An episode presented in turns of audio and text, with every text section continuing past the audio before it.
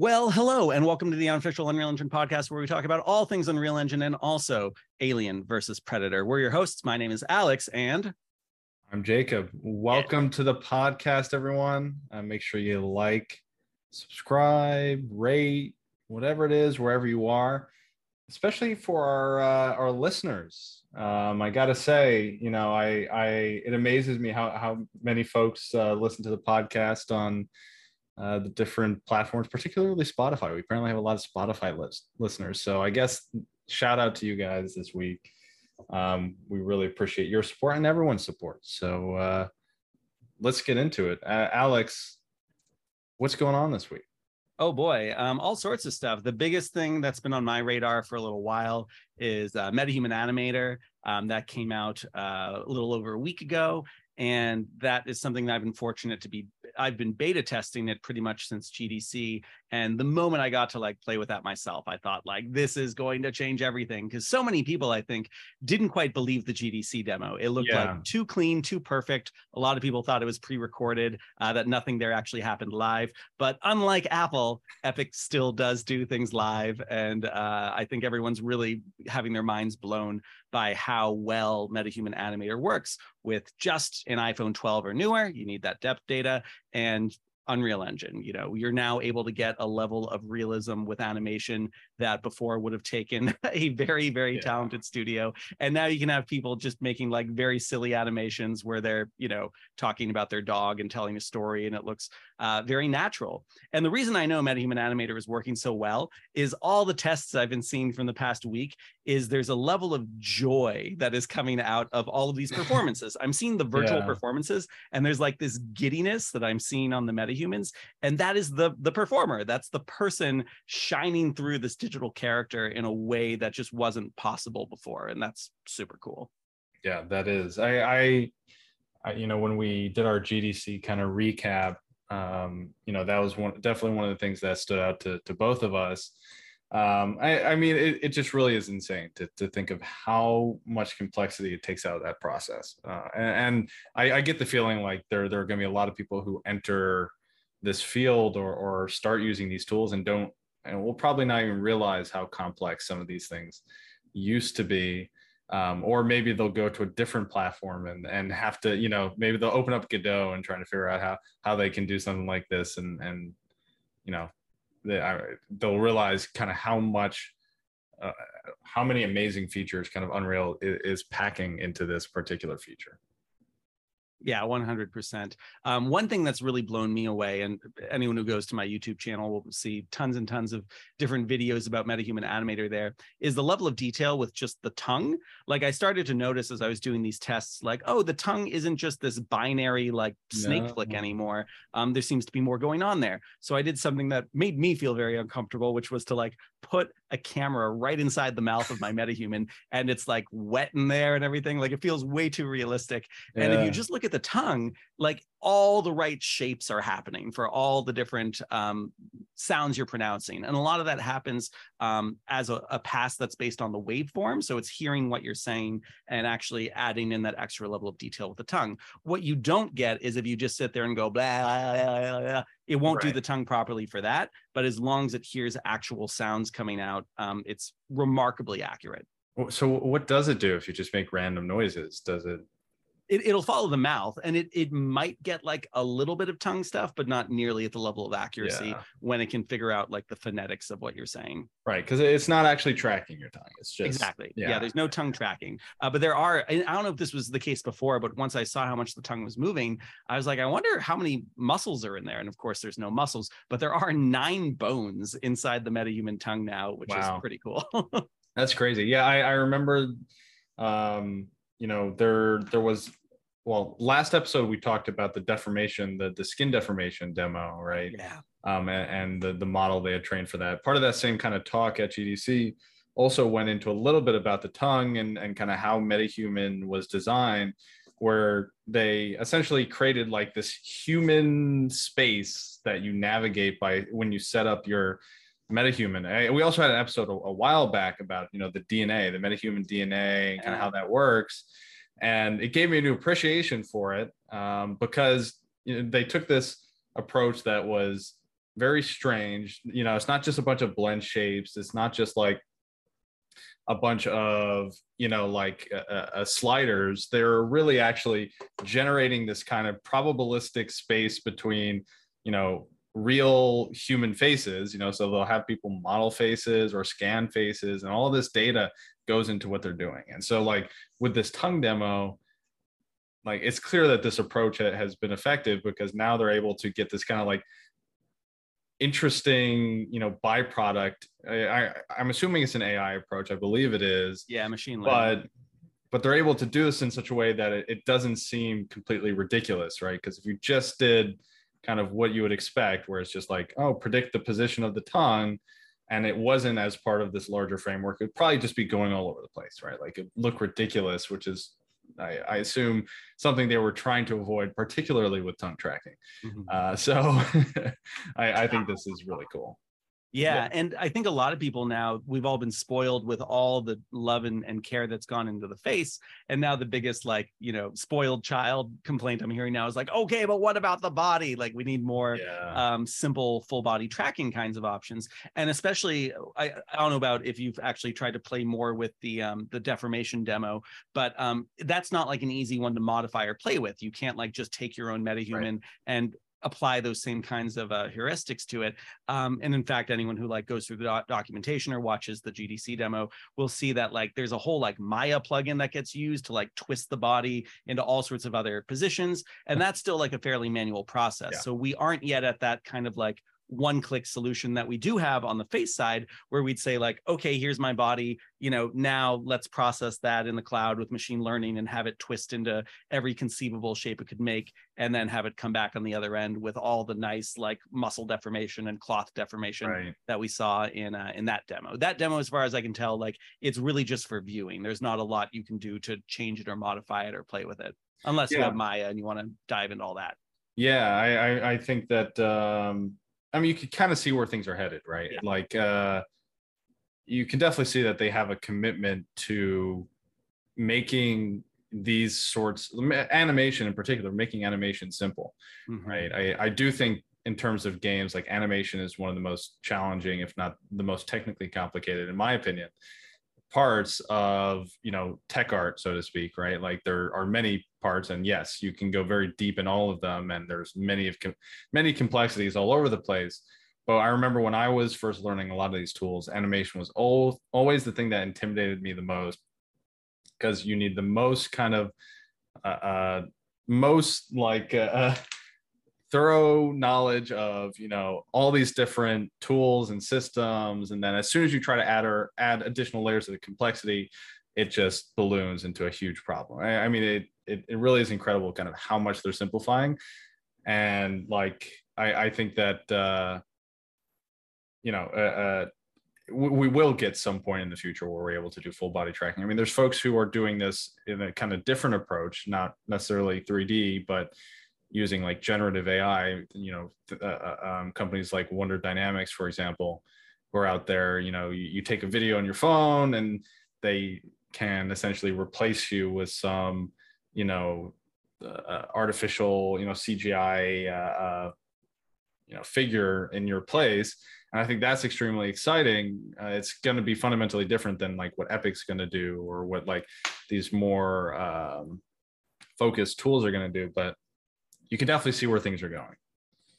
Yeah, and speaking of where things are going, um, something that kind of rocked my world the past couple weeks. Uh, there's a company called the Infinite Reality who I've been working with for a number of years. They were responsible for an Unreal Engine version of Burning Man um, during the first year of COVID, where the theme of Burning Man that year was actually multiverses, and we've done a number of Unreal Engine projects with them since then. So they uh, asked us a couple weeks ago if we could help them with a demo they were doing for London Tech Week that was going to have a metahuman uh, in kind of a car showroom. This was for Vodafone, and uh, they wanted you to be able to talk to the metahuman and get like a fairly natural language response.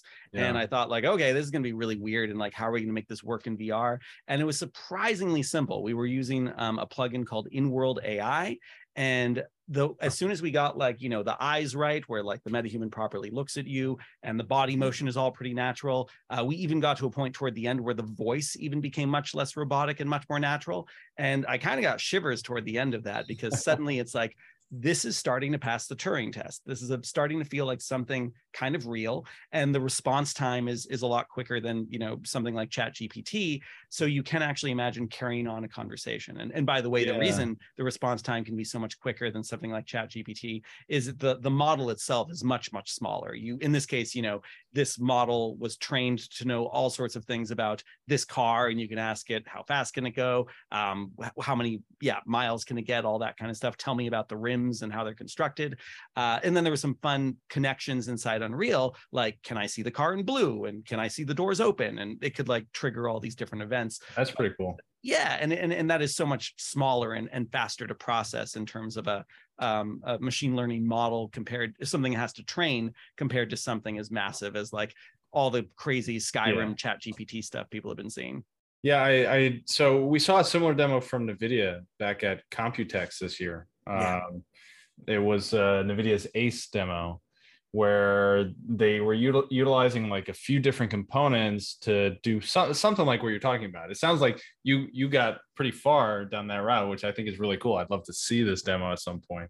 yeah it But- happened in like a week too it was so fast yeah that's crazy so I, I mean so that demo is you know is u- utilizing like um you know a, a model for natural language i think it's nemo um they're using uh like uh, uh riva for like let's say te- like speech recognition so you can like talk in natural voice to the character and it's using you know like audio to face in order to similar to what you know metahuman is doing with the tongue to then map these like natural language responses back to the the uh, uh, the NPC, which I think is nuts, right? Like, and that demo is interesting. I think a lot of people were very skeptical of it. They're like, "This is definitely scripted.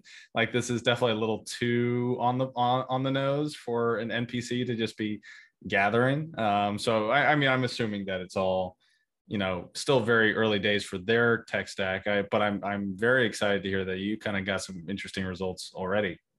Yeah and the, and the tech stack really is key like it's never just one solution or one um, piece of software. Like the reason we were able to get much better uh, uh, voice later on was through ElevenLabs and so yeah you start to combine like audio to face and, and all these other elements so that it becomes as natural as possible and as long as all these things can share common protocols and all have plugins for unreal um, the way you can start to have them you know amplify each other and make a more natural experience is really incredible and just the speed of all that like a year ago Yeah. i wouldn't have thought this would all be possible in such a, a quick and kind of seamless way Sure. Yeah. I, I mean, it is pretty insane to see this. And, and we've talked about AI a bunch on, on this podcast. And I, I know it's uh, for some folks, you know, divisive. Actually, this is interesting and, and maybe a bit of a sidetrack, but this came up recently. Uh, did you hear about the um, Marvel um, intro for uh, what is it called?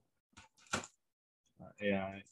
It's, it's for a new movie that came out, Secret Oh, for, uh, Secret Invasion. Yeah, it's all AI, right? It was this AI generated intro to the movie and pissed everyone off. Mad. Yeah. And they're like, oh, you're replacing VFX artists. Meanwhile, like this is Method Studios, so it's a VFX shop who got paid for this, right? Uh, and it's it's a big VFX shot, so it's not like they just took some you know uh, prompt engineer off the street or some shit like that, right? They paid a VFX shop to do this, and they came back with this intro because they thought it was an interesting take Mhm. where they were saying, oh, well, AI is going to kind of morph these characters and faces together. It's going to be kind of, you're not really going to know what you're looking at. And it, it kind of fit the theme of the movie. And they're like, let's use this as an opportunity to experiment with this technology. And everyone just went up in flames, right? Yeah. Um, so I, I, mean, I'm definitely on the side of, eh, as usual, like the people who are, are, are getting paid to do the work. And like you said, you know, no one was taken off the street by this. I thought it was a very interesting use of Midjourney. It's for the um, whoop, there goes my face. That's a good frame to freeze in. Um, I thought it was a very good use of Midjourney, and um, it feels like it it makes sense in the show. Um, I think that uh, being able to have artists curate and still make key creative decisions while using this tech as yeah. a tool that's the important thing where it becomes a problem is when it's a producer who's like yeah we don't want to pay a vfx studio so we will do this instead. Right. Yeah 100% and this was the concern with you know like for example the writer strike that's ongoing like oh well you know does this so there for people who don't know there's a hollywood writers strike going on right now um, and in a lot of studios this is a, a problem um, but part of the reason they're striking is because uh, of the influence that ai is playing now in their industry with the concerns that you know are they going to replace writers with you know natural language ai that can generate, for example, scripts based on, you know, scripts that have been made in the past, right? Because you can think, you know, think of a, a long episodic series, you know, with many seasons and lots of writing behind it. It's not inconceivable that you could generate many new episodes scripts mm-hmm. based off of that much you know content and data so I, I, do think it is a real threat for for writers out there I do think it could be a tool to enable them too, just like any other writer. You know, it, I think it's great for writer's block, or you know, I certainly can say for like programming it. You know, the kind of writer's block of programming where you're just sitting there, you don't know how to start a problem. Like AI is great for that. My hope is that you know folks see tools like you know midjourney in, in this case but also you know metahuman and tongue like you know the tongue animation you don't think about it being ai you just think wow that's so awesome i don't have to think about animating a tongue anymore i didn't want to do that anyways right like, yeah. that's i think the the sorts of use cases people should be focusing on more than you know people experimenting or you know whatever else it is. Yeah and certainly you know I, the biggest problem that i have at least with a lot of the ai stuff happening is just the fact that no one who helped create the, the, the learning models that these are all based on um, is getting compensated in any way. And i think we did talk about this a little bit in another podcast but the fact that you know uh, NBC could decide to do like a Friends revival and be like, oh, yeah, we're not going to hire any writers. We'll just have it train on all the previous Friends episodes and generate a bunch of new content. Like, yep. that's a really straightforward example where it's like, okay, well, that is only possible because of everyone who helped write the previous Friends episodes. And yet, the way things are set up right now, there's no need to compensate them at all. Yeah, I, I think this is an obvious problem. I, I mean, think about some of the problems we have you know beyond this in today's day and age. And one of the ones that people forgot about very quickly is you know crypto and nfts right? Like what was the debate around crypto and nfts it was oh well you don't have to compensate the original artist if you go out and sell an nft of the mona lisa or whatever right? Like mm. it's the same argument in the sense that like okay well we have we have fundamental issues with intellectual property rights on the internet. A lot of content has been posted and shared in places that are public and that data has been consumed and digested by millions of people as well as very large companies who have other interests right? Like this is a fundamental problem that we have in general. Like the fact that you can find a high quality photo of the mona lisa you know was not a problem 20 years ago it mm-hmm. just really wasn't right? Because no one went around sharing their photos of, the, of mona lisa. Like search engines were very young. Like it, it was not something that was useful right? So like we have some fundamental problems here. And I, I don't think any one technology is to blame for them. Like i don't think nfts are to blame for this. I also don't think ai is to blame for the same problems. Like there has to be some solution that yes it has you have to compensate the people who made the content. Like you have to compensate the ideas. Like we're, the regulation though is just so far behind it right? And, and it's such a a can of worms where it's like once the cat's out of the box you, you, you can't go back right? Like yeah Oh yeah, no no one is going to stop AI. So yeah, the the regulation side is really important. You know, the WGA is asking for things like okay, like yeah, AI is going to be here, but like you still need to hire writers. Like kind of like what we're talking about yeah. with the Secret Invasion title sequence, like still there needs to be someone who is the same kind of person you'd be hiring even without AI, and they are at least shepherding this through the the, the process. Um, Yeah. The main thing that makes me nervous is like right now, and maybe for the foreseeable future, like there's always a little hint of something being off whenever you see or read anything written by AI.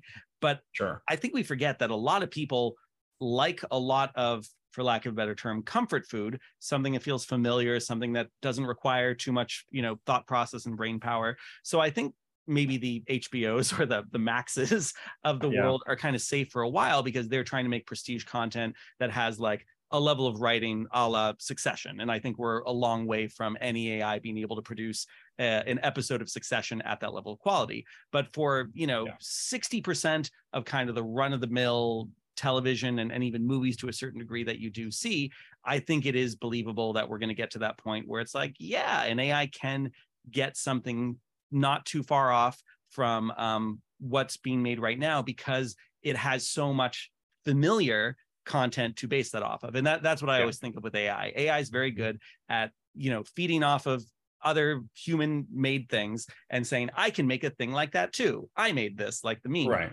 Um, but I- whenever you need yeah. something novel, whenever you need something that is going to be pushing the bar in some kind of way, it can't really do that. It can inspire a human to do that, but it can't really do it on its own. Yeah, I, I saw a pretty interesting thread, and I, I don't know if I'm going to be able to find it here, but I saw a pretty interesting thread on Twitter about um, some folks who had like tried to kind of work some of these models into essentially responding to the prompt, like create new a new art style or Yeah. some some new art form, right? and like the the responses it got back were interesting, but fundamentally they're not any more valuable than anyone else's ideas, right? Yeah. Like, yeah, it might be an like I think one of the ideas were like it's like AI like imitation art, where it's like a human creates like some piece of art that is meant to imitate the kind of comical style or you know some some you know meme of AI art, right? Mm-hmm. Like no, that's an interesting idea. I mean, that's that's certainly not something I had thought of. It doesn't mean no one's thought of it, of course, and I have no way of verifying that. But that's the same with any art. So okay, that's fine. But does that mean I would go to see an ex- exhibit on it? Oh, well, I don't know. Like, not if the the AI had had come up with the idea and made it. That would not make it interesting anymore. Like that's the whole point, right? Yeah. like there are fundamental things about art that you just can't measure that way and it's also you know to the extent that humans are still the primary consumers of ai models and you know the future is a scary place who knows but like as long as humans are the primary consumers of ai models we get the final judgment as to what is valuable to us yeah. and Yeah. and we have the dollars to pay for it right like I, I saw an article recently as well that showed like just the complete cluster of uh, what happens when AI starts to feed on other AI. Like it really does need that human input to make it actually interesting and novel. And um, if without us, you know, it, it- it's uh, it's not a good world for the the robots left behind. So at least we need to end up like the world of the Matrix, where we're all sitting there as batteries, where we're like having dreams or something, and it's like taking all the ideas from our dreams and feeding off of that. right right right right exactly exactly we, we need you know hive mind is is the eventual system. I, I i think it's super easy to get bogged down in in doomsday scenarios with this but it's fundamentally it's it's a technology like any other. And you know this is a story that's played out many many times with anything that is new or interesting right? Like people thought tvs were going to brainwash you and turn you into mindless zombies and uh, Yeah. you know it these things happen and technology is scary because we don't understand it usually when it first you know first arrives. But we we we fundamentally don't know what the limits are. And to speculate you know is probably not useful but also you know to completely disregard it or you know call it you know call it evil i think is also a mistake Yeah. Yeah. So- All right, let's get back to some Yeah. Unreal Engine stuff. Oh, but first, before we get back to Unreal Engine stuff, uh, I, I have a, a new prediction to make regarding our friend, uh, the Apple Vision Pro oh and um, and Unity, because here's what happened. Yep. Yep. Um, I was actually Unity's office uh, in New York City this week uh, for a very cool event um, that was very interesting because I was at an Epic event like the week before. I can say Epic is much better at feeding people because the Unity office was like completely out of food after 10 minutes. wow. Um, but we, I got to talking to some people there about Apple Vision Pro and, and Unity and Unreal and all that kind of fun stuff. And I've kind of gotten to the point where I'm thinking, especially now that I've actually opened up Unity for the first time in a little while and played with the simulator that Apple released to basically say like here's what it'll be like to actually, you know, work with an Apple Vision Pro. It's uh, even better than the Magic Leap simulator that came out in 2018. Really Yeah. makes you feel like you you understand how your content will work in a different room. And um the conclusion I've come to for the moment, I've still, you know, we're only a couple weeks out from the initial Apple announcement, is it is unlikely that Apple will actively block Epic from creating uh, a plugin for the Apple Vision Pro. Yep. But I do think they are going to make it much, much, much easier for Unity to have an excellent plugin and excellent tools. And there's going to be a lot more first party support there. And in fact, if if Apple really wants to make Epic angry, I think that's kind of the way you do it actually. Because if you just say like no Epic, no Unreal Engine stuff allowed at all, then Epic and lots of people get to be like very indignant and like, what the heck? And there's actually grounds for like legal action and all that kind of stuff there. But if Epic's or if Apple's like, oh yeah, sure, like here's all the raw materials you need to do all the stuff with our headset, go wild, but we're not going to help you at all. Yep. Then you suddenly have the situation where anything being made with Unreal is just at a fundamental disadvantage. And we we actually see Right. this even today. There are certain plugins or certain tools, certain hardware that just works a lot better on Unity or Unreal, and you can feel that disparity. So already seeing like how incredibly built out the Unity ecosystem is already for the Apple Vision Pro, it's easy for me to see this future where it's just 10 times easier to develop something for the Apple Vision Pro. And Yeah. you will be able to do it with Unreal, but it's going to be such a grind. And I think that'll frustrate people. Yeah, I, I think yeah that I think that's fairly similar to to what my reaction was initially. I I, I mm. mean like I I yeah it, there are grounds for legal action. They they can't pre, you know prevent folks using a specific tool from developing it. Yeah, it doesn't make sense. They can block Epic, of course. I think I, I mentioned is like I, I I do think they can say Epic can't publish anything on App, Apple Vision Pro. Like they have the right to do that. They did that with Fortnite, right? They have to have grounds for it still, otherwise that's anti-competitive. Um, but they could. Um, you know, I I I think you know Unity was their partner from the start. They came prepared.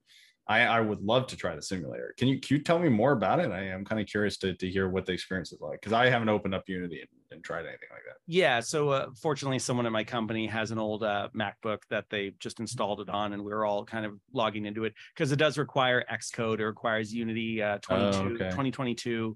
Um, you know, there's like very specific versioning for everything. But the fundamental idea is you can actually, you know, turn on a room and you can configure the room in different ways and like test out triggering different kinds of inputs and actions and see uh, your content inside of that room fundamentally it's very similar again to the magic leap simulator uh, where I, I linked a couple episodes back uh, or actually in the last episode um, a tutorial i'd made like a couple days after the um, the uh, the magic leap simulator came out. And this is uh, kind of doing the same thing but it's it's done in the apple way. It's done with a lot of polish. You can tell that apple has been giving unity like a lot of uh, i want to say runway to produce these things because they Right. feel they feel very thought out. It doesn't feel like a rush to the simulator market like unity was No, uh, yeah, trying to crank I think out in some Unity needed this opportunity, right? Yeah. Based on on where they were. So I I, I do think that this was a, a, very important thing for them. Um, and I'm excited. I, I mean, look, I, I I haven't touched Unity in a long time. I probably still won't pick up Unity just for this. Um, you know, we're not changing the name of the podcast anytime No. soon. But I, I do think it's interesting. I, I fundamentally though, like Apple has made it clear that the gaming market is not their focus for this device, right? And Unreal has never been about productivity applications for me, per, you know, personally. Um, and we did get confirmation about WebXR.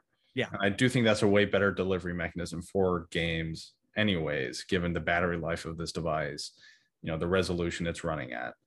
Um, so, you know, for me, I think it makes more sense that to just, uh, you know, if if you're going to develop content in Unreal and you want it to work on, on Apple Vision, I, I don't think you should, you know, run and buy a MacBook with Xcode just to do it.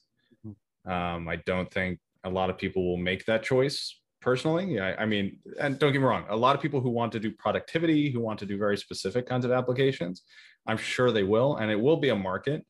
But they made it clear that the folks that they are going to highlight are on the productivity side. They're on the, um, you know, the things we saw about communication and social, right? Like they're very focused on that, and they'll let Meta hold, you know, the crown for gaming while they kind of work out who their user base is and figure out if you know fully immersive games even make sense for them or yeah, their I mean, consumers all that being said um, i mean i i find it hard to believe that if someone comes out with a really novel use of gaming for the apple vision pro a la beat saber on meta quest yeah. that apple wouldn't you know promote the hell out of that like you know anyone who uh, has an apple vision pro which at first is probably only going to be like 100000 people or so apple's going to want to find any excuse to get people excited about using that device or or buying it if it isn't selling as well as they hope. So yeah. you know I, I i wonder i wonder if they would like really try to narrow their vision down to just saying the productivity market. I well i i think that um well remember there are no controllers. Yeah. Right? So most of these games are just really not fit for this. I, like Beat Saber, no sure, you can wave your hands around, but like I think I don't think that accomplishes the same goals uh, yeah. that did with you know other headsets. And I, we don't. I I personally don't know how good the hand tracking is. You know, behind your head and all the different positions that you know we don't awesome. know. That was the whole point of the controllers with you know the the the haptic or sorry the um gyroscopes in them for when they're behind your back is to estimate those positions. The apple headset has none of that right? So there's like there's a whole lot of gaps here that I, I don't see how it crosses and i don't see where they paid attention to the gaming market in the device. And i think personally there will be games just like there were games on iphone you know when it first came out but it will be about the ecosystem and you know the professionals and the folks that Apple t- typically tailors its devices to. In right. I'm glad we're disagreeing because I can't wait in like a year yeah. to check in and we can see how everything played out.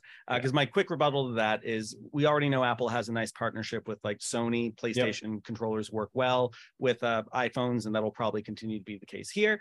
I'm sure yep. there are going to be third party um, accessories and peripherals. I keep imagining because people keep saying, like, well, I wish there was like more haptic feedback. I could imagine something as simple as like a thimble. That I just want my Apple Watch to have haptic feedback. Apple Watch would right? be great. Yeah, you mentioned that last episode. I think that would be awesome. I'm sure someone will come up with a really cool game idea that somehow integrates the Apple Watch or the iPhone. The haptic feedback from that could be great. And I'll even just propose like a really dumb idea that could potentially be fun entirely within the ecosystem of what they have. Um, your Cyclops, your, your Cyclops from X Men, and you literally just look at things and you zap them every time you tap your finger, and it could yeah. be like a, a fun version of Duck Hunt. You know, if yeah, the eye I, tracking is that good. I, I I I see that. I I still feel like that's fundamentally different than like the way Meta, you know, talks about games and gaming. Like they're targeting a market that plays like Call of Duty all day on PC, yeah. whereas Apple, even if they do games, they're going to be targeting people who play mobile games on iPhone. Mm-hmm, sure. And I, I think that is a bit of a different market, though. You might be right that that maybe that becomes a, a focus for them in the future. I just I, I personally don't see you know that focus playing out. I think they have too much to figure out within their operating system and the different you know best practices that they need to kind of enforce for this device to work well versus the clusterfuck that mm-hmm. I keep swearing a lot on this podcast. I was told I swear too much. I'm sorry. I I I, I work all day with folks from Jersey. Okay, you know, this is how that explains it. Yeah. Um, like you know meta they put out the device they still tailored the you know they kind of had to skim off the app store with with you know with a lot of uh, uh, uh, you know carefully chosen apps. And yet it didn't really work because the side loading community said we don't want any of that. You know like there was a lot of conflict there. I think apple doesn't want that drama. I think they want to focus in on the use cases they that you know folks who buy you know macbooks or higher end consumer devices are, are interested in because this is an expensive device. This isn't like an iphone you know r or whatever they call the like cheap iphone right? To play mobile games this is an expensive device. I think it tailors towards the professional community. They're calling it the vision pro right? Which is you know indicative uh, uh of that you know direction. I like think iphone pro? Yeah I, I think they have very interesting partners that they can work with. You know you mentioned sony. They have the controller in a few of their demos you know playstation controller and you get to play a game. I they're going to use you know sony's streaming service so you can play your playstation on your A- apple vision pro and i think that'll be sweet.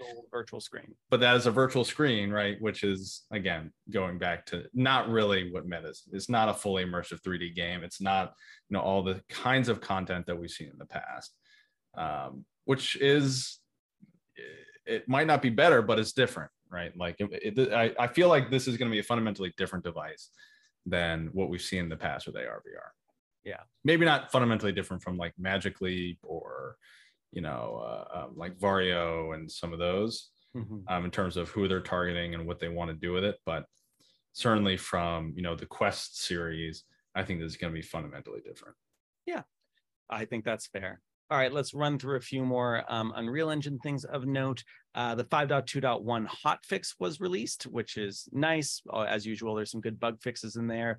Um, the one that caught my eye that I'll give a shout out to is, pardon me, lots of suspense for this. The Matrix City sample demo, um, the traffic and the people had all broken uh, at runtime in Editor, and I actually ran into that personally trying to do um, a test of some of the new Lumen features in 5.2, and uh, that's fixed now. So anyone who wants to play with the city sample, that's great. Speaking of samples, and actually one very similar to the city sample, the uh, the one that was demoed at GDC that they're calling the Electric Dream sample is released with one minor little detail. It does not have the Rivian. Jacob, how does that make you feel? I'm very sad about that because I really wanted to drive around in the Rivian because I, I want a Rivian personally. Sure. You know, it was You and I good both got to uh, hang out in one for a, a hot second. Well, actually, no, you did. Oh, you didn't do it? Ah. No, if you remember clearly, you you were having a good time. whatever. This is a story for another time. But I want I want a Rivian. They announced this week that they're using they're going to add compatibility for Tesla chargers. So I'm in. I'm all in on Rivian, and now I can't drive one virtually or in real life, and I'm out of luck. I, I would have paid. I would have paid something for. Yeah, me too. Like, yeah, here, like, here's our actual vehicle, and you can drive around it virtually. And uh, this is exactly how it feels. You know, if you want to put on a VR headset and use a virtual steering wheel, like you're in Yeah, Gran Turismo, perfect simulator.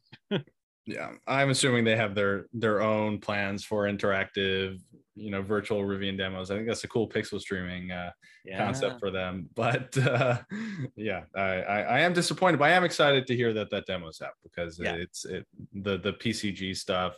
I'm very interested in something I I, I really want to play with.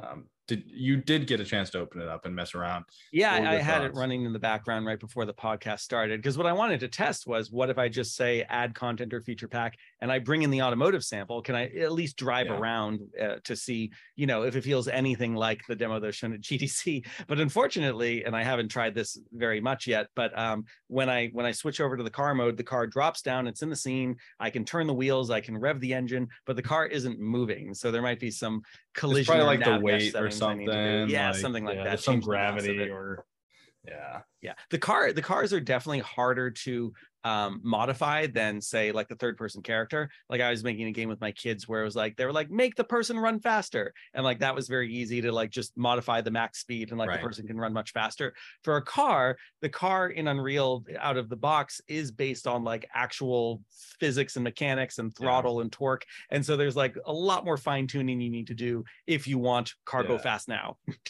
yeah i mean you also have to like understand cars and Yeah. that's that's beyond my pay grade right um you have to change the sizes of the gears inside like the blueprint component and it's like i uh, smaller faster i don't know yeah that's that's yeah that's too much Yeah. i i would be excited to, to if you figure that out to drive it around i mean Yeah. i did test it in vr I, I literally did the same thing i just described with the automotive pack and i do Yeah. this with a lot of things now i did it with the hillside demo i've done it with the matrix demo where i'll just say add feature content pack uh, vr um, sample make it vr mode enable OpenXR, and then just see if it can run. And mind you, it does really help to have an RTX 4090 to do this, but it ran and it was pretty good. And it feels Yeah. amazing just flying around this beautifully lush, detailed uh, environment and just being able to get really close to things. This is why it is really nice when possible to have Lumen and Nanite on in VR instead of the traditional forward shading baked lighting scenario is just to be able to go up to like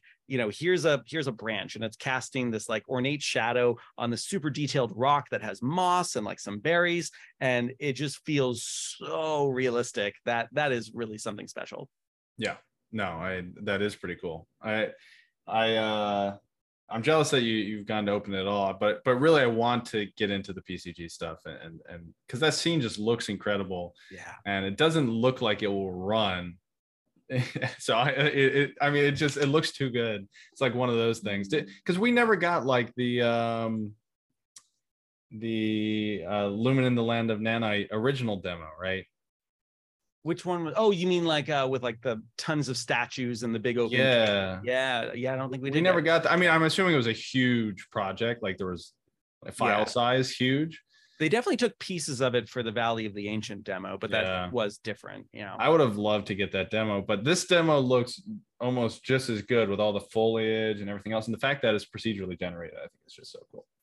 Yeah, so it's about 60 gigabytes. Um, and, and also to relate it back to the, the Matrix City sample, they also do like a here's the giant map if you want to open that. And if your computer is like, uh, not so ready for that, then you can open up um, a smaller map that is a little bit more feasible. And the documentation also runs through like here's how you can change the uh, the screen percentage and all these other settings just to help it perform a little bit better if that's what Yeah. you need. So I, I have actually gotten um, not this one, but like the Matrix demo to run on my laptop, which is like much less powerful. And so you just have to know like what settings to fine tune and tone down. And also, I'll just give a quick shout out for anyone who's in VR. And especially if you're trying to use something like the spectator camera to make something look really cool, maybe you're doing a recording, maybe you're doing a presentation, just crank down VR.pixel density. The default is one. Um, it's inside the VR pawn by default as a console command. If you crank that down to like 0.3 or 0.4, it's going to look not great in VR, but it's going to look amazing to everyone who's watching your screen. So keep that in mind. That's cool. That's a good pro tip. Yeah. So you have a bunch of shout outs this week. Do we want to get into it? We're getting yeah, right before we do shout outs, just a couple more quick announcements. Um, NVIDIA DLSS 3 is Oh, yeah, finally that's out for right. Unreal Engine. That's been a long time coming. I think a lot of us were feeling frustrated when we were seeing Unreal Engine games announcing, like, hey, it now supports DLSS 3. And a couple weeks ago, there was a big live stream about DLSS 3 in um, Unreal Engine 5.2. And finally, now, as of a couple days ago, it's available. Um, it has, you know, frame generation. It has some pretty crazy super sampling. If you're using it in VR, it does not have the frame generation, but I see people getting really upset about that. I think that's actually okay because if you're using any um, VR SDK from Meta or Varjo or Vive or anyone else, Yeah. that already has frame generation built in. And I would imagine the DLSS version would probably conflict with it. Um, so, anyways, I, I played a little bit with the DLSS three stuff, and it's it's feeling great. Um, at least as good as DLSS two in VR, if if not a little bit better. Um, so very cool to see that finally out and about. Yeah, very cool. I, I DLSS three is is is very interesting. I I played around with it briefly in Cyberpunk. Um, I, I think we mentioned on a previous episode, um, Cyberpunk released their um, like brute force ray tracing method. I can't remember what they call it, um, and it's super cool. And you know, I have a 4090 here, and I was pumping up all the settings, and I wasn't hitting 60 frames a second. So I was like, oh well, let me try out DLSS three, and it was not good. I was getting like an extra 30 milliseconds of delay when moving the mouse. Yeah. I was getting more frames, but they were coming too late. So I was like, I, I guess if your GPU is maybe over some threshold, it doesn't work, or maybe it uses RT cores, or there's something going on there. But uh, I, I wasn't getting great results there. So I'm curious to hear if you got uh, you know decent results inside of Unreal with it. Yeah, and I was just in the editor. I haven't tried it in a package build or anything like that. Are you referring to uh, the overdrive mode in Cyberpunk? Yeah, exactly. Yeah. Funnily Yeah. enough, I actually just played Cyberpunk for the very first time uh, a little while ago. Yeah, in a previous podcast, I was shouting out the um, the uh, VR injector for Unreal that'll be coming out for the Right. public in, in not too long. And uh, very generously, um, uh, Alex Nicholas inside that that Discord channel had given me access to his uh, Steam library, and uh, you know it was to test things out in VR. And, and he owns Cyberpunk, so I hopped into his game save and was uh, very impressed at how how good it looked, both in regular mode but also inside VR. That's pretty cool. I, I would love to play that game in VR. I think that'd Yeah. be really fun. Yeah everyone should be really excited about this injector it's it's making incredible progress there's new games being added all the time it's still this little kind of private beta tester community but i know they're really eager to uh, to make it more public soon Yeah, that's really cool. But that so that's not Unreal Engine game. Um, Cyberpunk. oh okay well i, I must have been using another modder then because there's also uh, different mods because in that Yeah. discord it's uh it's called flat 2 vr and so there's all sorts of games there that are set up to work with um uh vr modes and so some of them have their own custom download download setups and then some of them are using uh specifically just uh the the general version or a specific version of this Gotcha. unreal engine to vr mod but of course yeah cyberpunk wouldn't be in unreal engine yet because the big announcement was CD Projekt Red saying that they are now using Unreal for the next version of The Witcher, and that I believe will be their first meaningful uh, usage of Unreal Engine Five. Yeah, I I think that um well I, I think they had most of the DLSS features in like Hogwarts Legacy, for example, which was an Unreal Right. game. Yeah. But as as we spoke on that episode about it, it was not a, a good game visually. It was not a good Unreal Engine game out of Unreal Engine games. So I I, I don't even know if I touched those those settings at the time, but uh, Yeah, it- it- I, I can say it looks really good in VR. There are a couple weird little artifacts where your left eye and your right eye are seeing something different.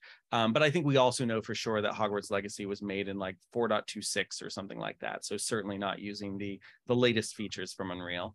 it, it seemed like they were they were definitely using nanite because I saw Oh, they the are? nanite Oh. they saw I saw the nanite debug view Oh, you did say while that. I was playing the game.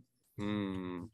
Again, I don't know how these debug views got into the game in the first place, like debug arrows and stuff, like why they were shipping debug builds. Huh. unknown to me, but I did see nanite debug view in the game. That's funky. Internet says that it was uh, made with Unreal Engine 4, so I wonder if Well, that they was can like some backport weird those. injection of like nanite or something like that. They can backport things, right? I, I mean, I If it's don't- a custom build of the engine, yeah, yeah, they could fork it and like kind of do their own thing. I would assume it it's customized in some way, but yeah. Cool. Okay, uh, let's do a few quick shout outs. Uh, just pulling up my document. Um, I've been looking at a ton of MetaHuman content. Um, I've made a couple videos that are have- have been trying to help the MetaHuman community. I saw people were having some trouble with um, things like getting your head to stay attached to the body, with um, the uh, head rotation to continue to work once you've attached to a body. And so I tried to make some content to help with that. People have been very generous, um, saying it has helped them. And I've had a lot of people sending me the results uh, what they have made. And uh, I thought I would just show a couple Yeah. of little um, examples. Da, da, da. I'll, I'll share my screen for anyone who's watching the video podcast. So I thought this was pretty cool. This is a, a custom uh, metahuman animation that looks, of course, like Oh, wow. uh, a Na'vi from Avatar. Nice, uh, nice hair and everything there. And uh, even with the audio off, like if you just look at the lips and the detail that's of like how the lips come together with the mouth, and if you peek into the tongue, uh, that stuff is all really impressive. And and for anyone who remembers, like with Livelink Face, just getting the lips to close properly was always a something that would feel a little bit unsettling if someone like never quite closed their mouth. right. So yeah, That looks amazing though. yeah, that looks so much better than it did. Um, I also want to give a shout out to my friend uh, Jay from JS Films, who's been also doing these great like lip syncing tests where he'll just take you know a song. I mean, he's been rapping too, and and actually rapping, which looks really good. But he'll take these really nice songs and just set up like a simple environment and just do some like really emotional lip syncing, wow. and uh, that stuff turns out really well. Um, I also cool. just to run through these shout outs really quick too, because well, yeah, we're doing pretty good coming up on an hour. Um, Style 3D is a plugin I've been seeing more and more of lately. And I've seen this person called Maya Expert on YouTube who's been uh, doing some really cool stuff. And like, you know, there's so much detail here Wow. with everything moving. I believe this is real time or nearly real time. So to have all this stuff moving like the fabric it actually is in a natural way is super cool. I'm eager to play with that Style 3D plugin. Um, I also wanted to shout out, yeah, this is a really good use of a stylized metahuman. So this was done with Midjourney, uh, basically a blank Cool. model of the head, um, then you know sent over to with- Midjourney and everything mapped to it. And uh, I like this because everyone thinks about metahumans as being like super photorealistic, and this feels like very stylized, and yet it is still taking the same face data and you know getting it out to these blend shapes Yeah. correctly. So you can apply your own custom textures to metahumans. I, I wasn't even aware that that was a thing. Yeah, I mean, over in Unreal, like you're not going to see it over in MetaHuman Creator, Oh, but okay, once you bring it it back is, into. Unreal, you can do whatever you want. So I, I Midjourney has been a a place I've seen a lot of people uh, creating content for Unreal that I'm like kind of okay with because it's like, oh yeah, it's textures. Like you're just getting Yeah. everything to map easily, and you're kind of jumping over those technical hurdles to just have something that is already UV mapped correctly, and it's kind of literally drag and drop. Like you take the texture, drop it on your character, Right. and it's going to look pretty good. Very Um, and then I, I went down a little bit of a rabbit hole with this user Locodrome, um, who I, I just discovered with this. And I found this amazing video that actually was pretty popular um, about six months ago, where he took the the opening to Top Gun Maverick, uh, which is also the opening to the original Top Gun, and he uh, went ahead and did like a Rogue Squadron thing from Star Wars, and he does a shot for shot recreation of that opening with Danger Zone and everything playing, and it's just all these X-wing pilots like blasting out into space, and uh, I just thought this was such a fun homage to Star Wars and Top Gun, and it, it's really good. That's cool. yeah. I That's a lot of work. Yeah i know yeah everything with the metahumans and the characters and and just to get all the shots to line up correctly all the depth of field is matching things as well um, and i and you know i don't think he's using any original audio like the song and all the sound effects of like planes taking off from top gun i think he's using literally all of that here so he has to make it all match and feel right since of course we all know an x-wing doesn't typically sound like you know an f-14 or whatever they're using in top Gun. True. Yeah. Yeah. Oh, that's pretty cool. Yeah cool stuff. Um let me just make sure there weren't anything else here i wanted to mention. No those are the major ones. Um and then yeah just there's tons and tons of metahuman animator content coming out. Like i'll just literally google metahuman animator right now or youtube it and uh, i bet i can find you know someone doing a cool one. Okay here's you can't handle the truth. Uh Oh, they just trained it on like a, a a video from a movie or something. oh that's interesting yeah yeah so you Oh, got a cool. horse uh, there's et all done with metahuman animator that's pretty cool Well, how are they? How are they doing that? Or how are they getting the depth from it? um they're using something called meta m or no uh yeah meta i mean this all says meta m i don't know what that is though but yeah it seems like somehow they're taking They're getting depth Video. data from the. Oh, oh so they actually take like jack nicholson's face and they're projecting it onto a. yeah well that's something i'll have to spend more Huh. time looking at um, oh, and There speaking of textures, here's an entire, here you go, Jacob, just for you. Here's an Yeah. entire video from Bad Decision Studios that's all about doing custom uh, metahuman textures. That's cool. Yeah, that's cool. Oh, Yeah. with like substance, like deformation. Oh, that's nice. Fun stuff. I heard a lot of. uh I mean, this is maybe a topic we we need to do a deep dive on substrate at some point. Oh yeah, I'd love about that. I, I I want you to teach me about substrate. maybe I can I can find someone who knows more than I do too. Uh, Uh-huh. There's a few folks who I've spoken to who, particularly in the VFX sphere, who who think that it it really unlocks quite a bit of functionality for the engine that, that just wasn't possible before in terms of visual fidelity and, and what you can do with it. So yeah, we should do a deep dive on that. Maybe bring on a special guest to to supplement uh, uh, my lack of, of time to to play around with engine, which is Yeah. what I'm very jealous of all our listeners who hopefully use as much time as possible to play with Unreal Engine because that's what I would be doing if I didn't have a job. exactly. yeah, I mean, me too, for sure. Um, one other shout out I just remembered I wanted to show is a, a good little use of pixel streaming. Um, this is using something called kernel.world. Um, but it is from my friends over at the Unbuilt Gallery, which is uh, kind of an architecture gallery, a virtual space. Uh, Jacob, you are also connected to these folks, and uh, I the last time I saw their their pixel streaming, it was like a little bit janky, and and this is much much smoother. So it seems like on their website right now, unbuilt.xyz, um, you can get a pretty good pixel streaming experience that uh, just kind of works out of the box now. And I'm kind of curious to learn more about the services they're using. Yeah, very cool. Yeah. And the way the gallery is set up is you you just go and you um, enter into these different artists' worlds, or if, if I, yeah, if you click on them, then you you you have the gallery where you see the pictures of everyone's work, and then you can actually go into their like little Unreal Engine world that is specific cool. to uh, what they've made, and it's very responsive, very low latency, and uh, looks good. You know, I am on my RTX 4090, but if I was on a Chromebook or something like that, in theory, it would also look very good. Yeah, awesome. Uh, quick, oh, by the way, quick Lumen discovery I made, and I'm embarrassed it took me this long, and I'm sure this is documented somewhere, but I love having emissive materials. As soon as I saw the first previews of Lumen, I was like, I want all my spheres Right. and everything to be emissive.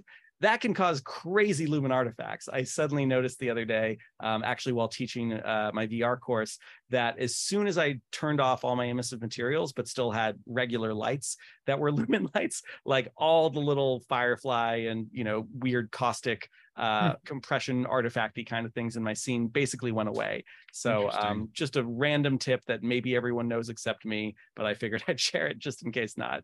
Yeah, I'd love to know why why why emissives are are different than other other lights, but I Yeah. guess I, I have to imagine it's a different process to trace those. Yeah, because they don't have like non-uniform. actual, you know, candela values the way that that real lights do. It's you know, it's literally just like you're multiplying into your emissive slot, and it's, it's Yeah, that I- bright.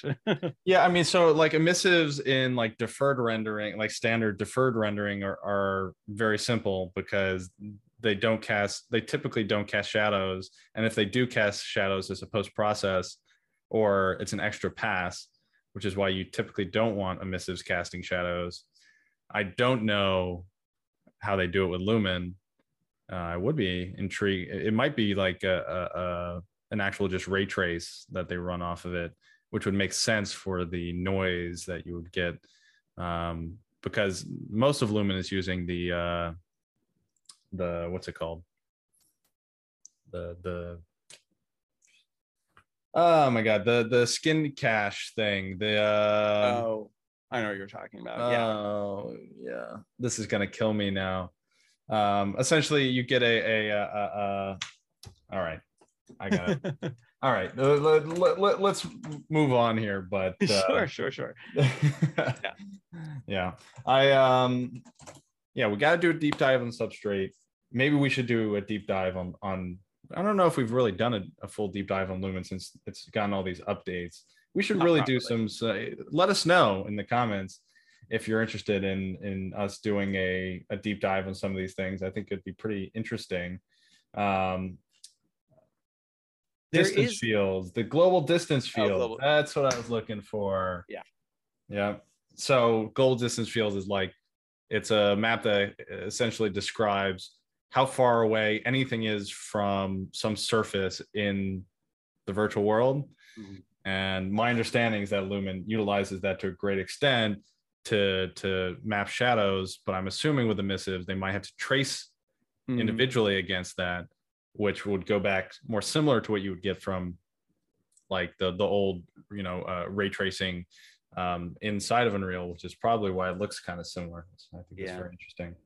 Right. Yeah. And I remember too teaching um, back in 4.27 uh, with mesh distance fields that we would usually describe that as a way to get like kind of fake uh, ray traced rendering because it did do a very nice job of creating something that looked a lot like ray tracing, but it is much cheaper. And of course, that's why it makes sense that that would become such a key part of uh, Lumen as well.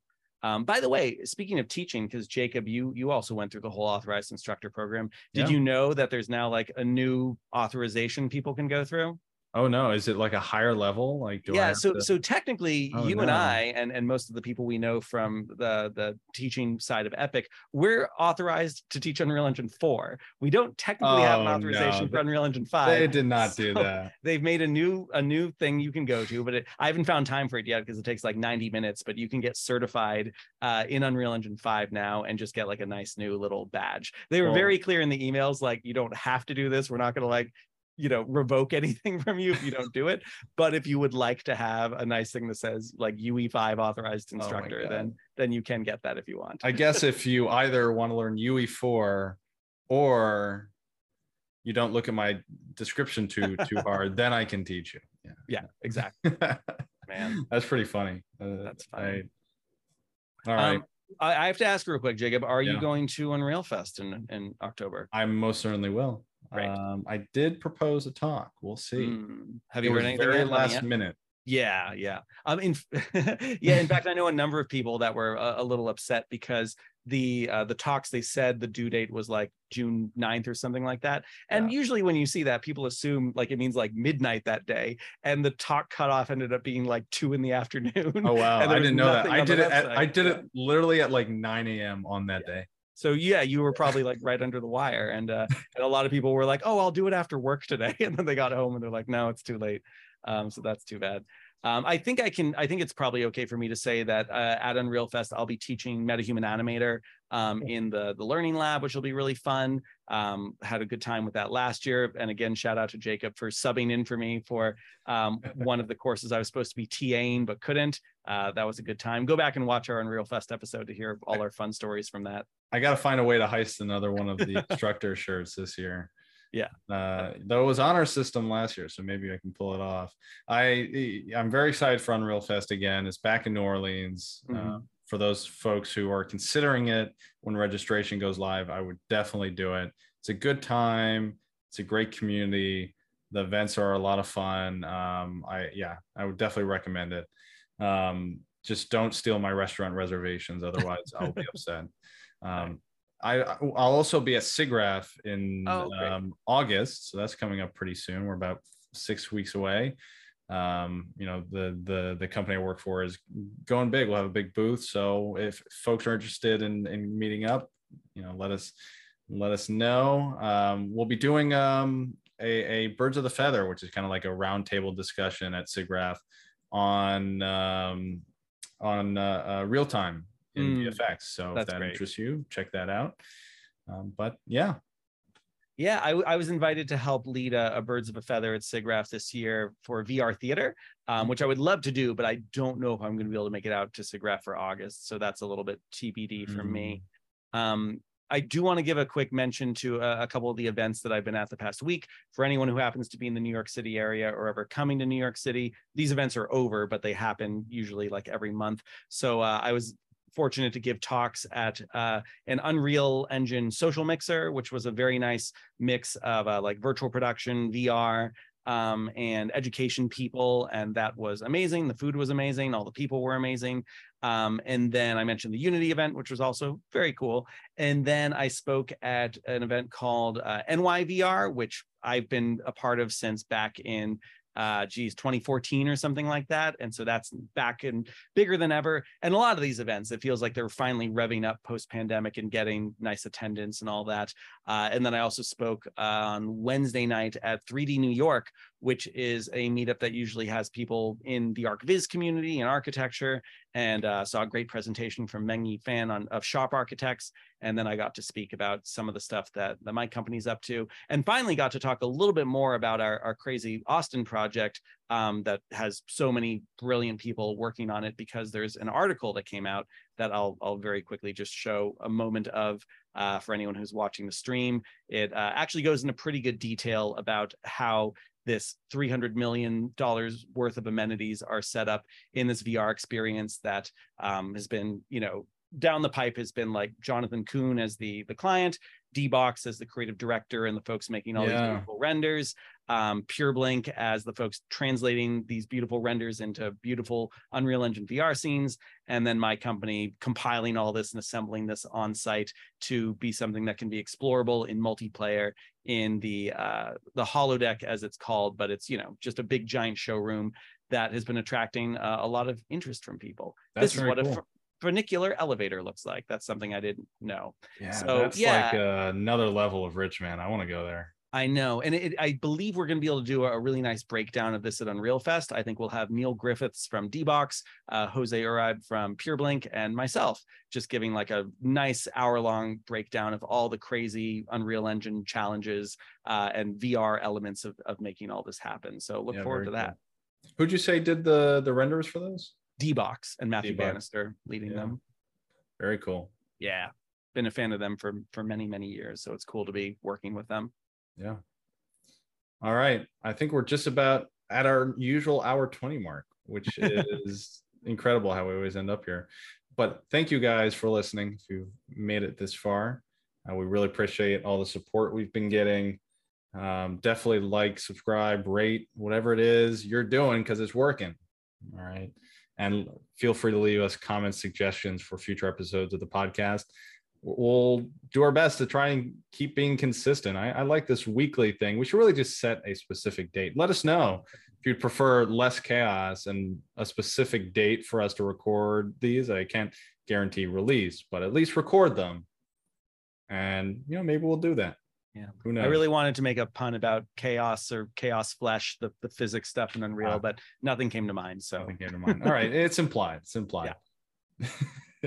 but let us know if you like chaos flesh or if you prefer more stable releases of these episodes. Physics, yeah. Stable diffusion, neural no. Um, pathways, neural AI, machine. Man, that's a stretch. All right, all right.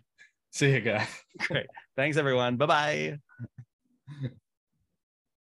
bye.